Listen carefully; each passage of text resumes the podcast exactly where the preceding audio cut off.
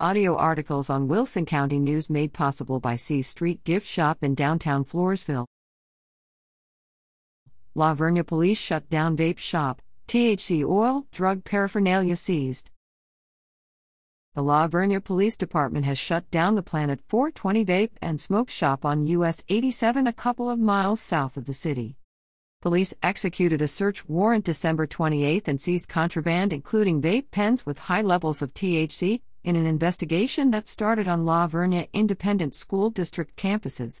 The investigation continues, said Chief Donald Kyle, who urges parents to be aware that it is illegal for anyone under the age of 21 to buy or possess tobacco products, including e-cigarettes, vape devices, or paraphernalia. Learn more in the January 4th issue of the Wilson County News.